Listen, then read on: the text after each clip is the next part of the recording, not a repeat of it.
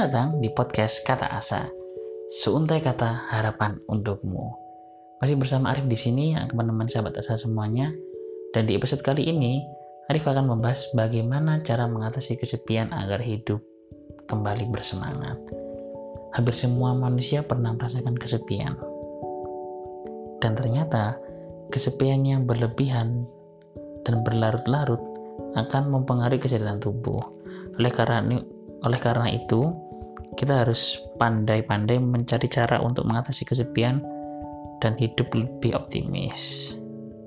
Namun, gimana sih cara mengatasi kesepian itu? Yang pertama, jujurlah pada diri Anda sendiri. Banyak orang yang secara nalurinya mencoba lari dari kesepian. Mereka mencoba mengalihkannya dengan berbagai hal, contohnya menonton TV, bermain video games, tidur seharian, dan serangkaian hal lainnya. Yang di mana mereka menyibukkan diri tanpa menerima bahwa memang mereka merasa kesepian. Yang di mana cara-cara yang dilakukan itu pun hanya untuk solusi jangka pendek, bukan jangka panjang. Dan kekosongan yang kita rasakan terus terasa jika kita terus lari dan menyangkal hal itu apa yang, harus dilakukan nih? Kita harus mencari tahu akar dari kesibukan itu apa.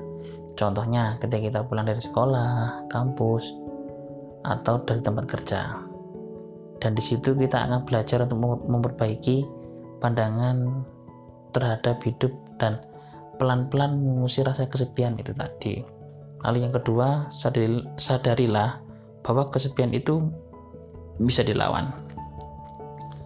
Saat merasa kesepian, tandanya ada sesuatu yang memicu ingatan kita akan perasaan menyakitkan, menakutkan, dan kehampaan yang membuat kita merasa sendiri.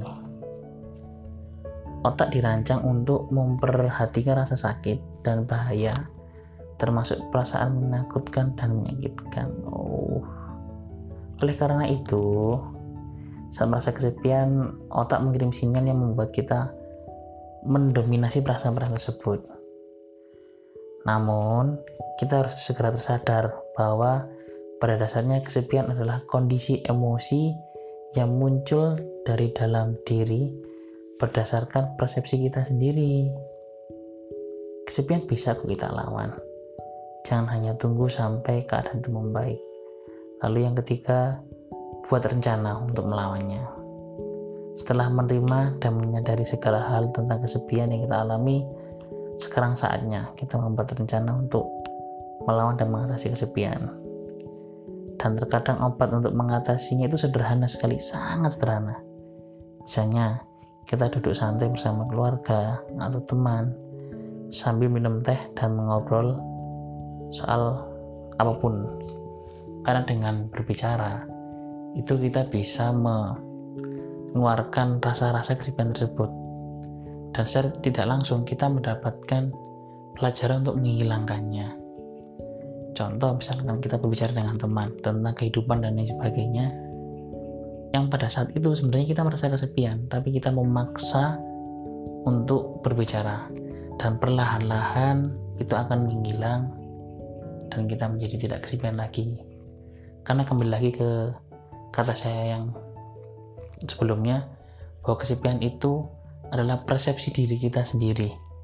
Yang di mana kita merasa kok aku gini ya? Kok gitu ya? Seperti itu. Dan begitulah podcast kali ini. Terima kasih sudah mendengarkan dan salam hebat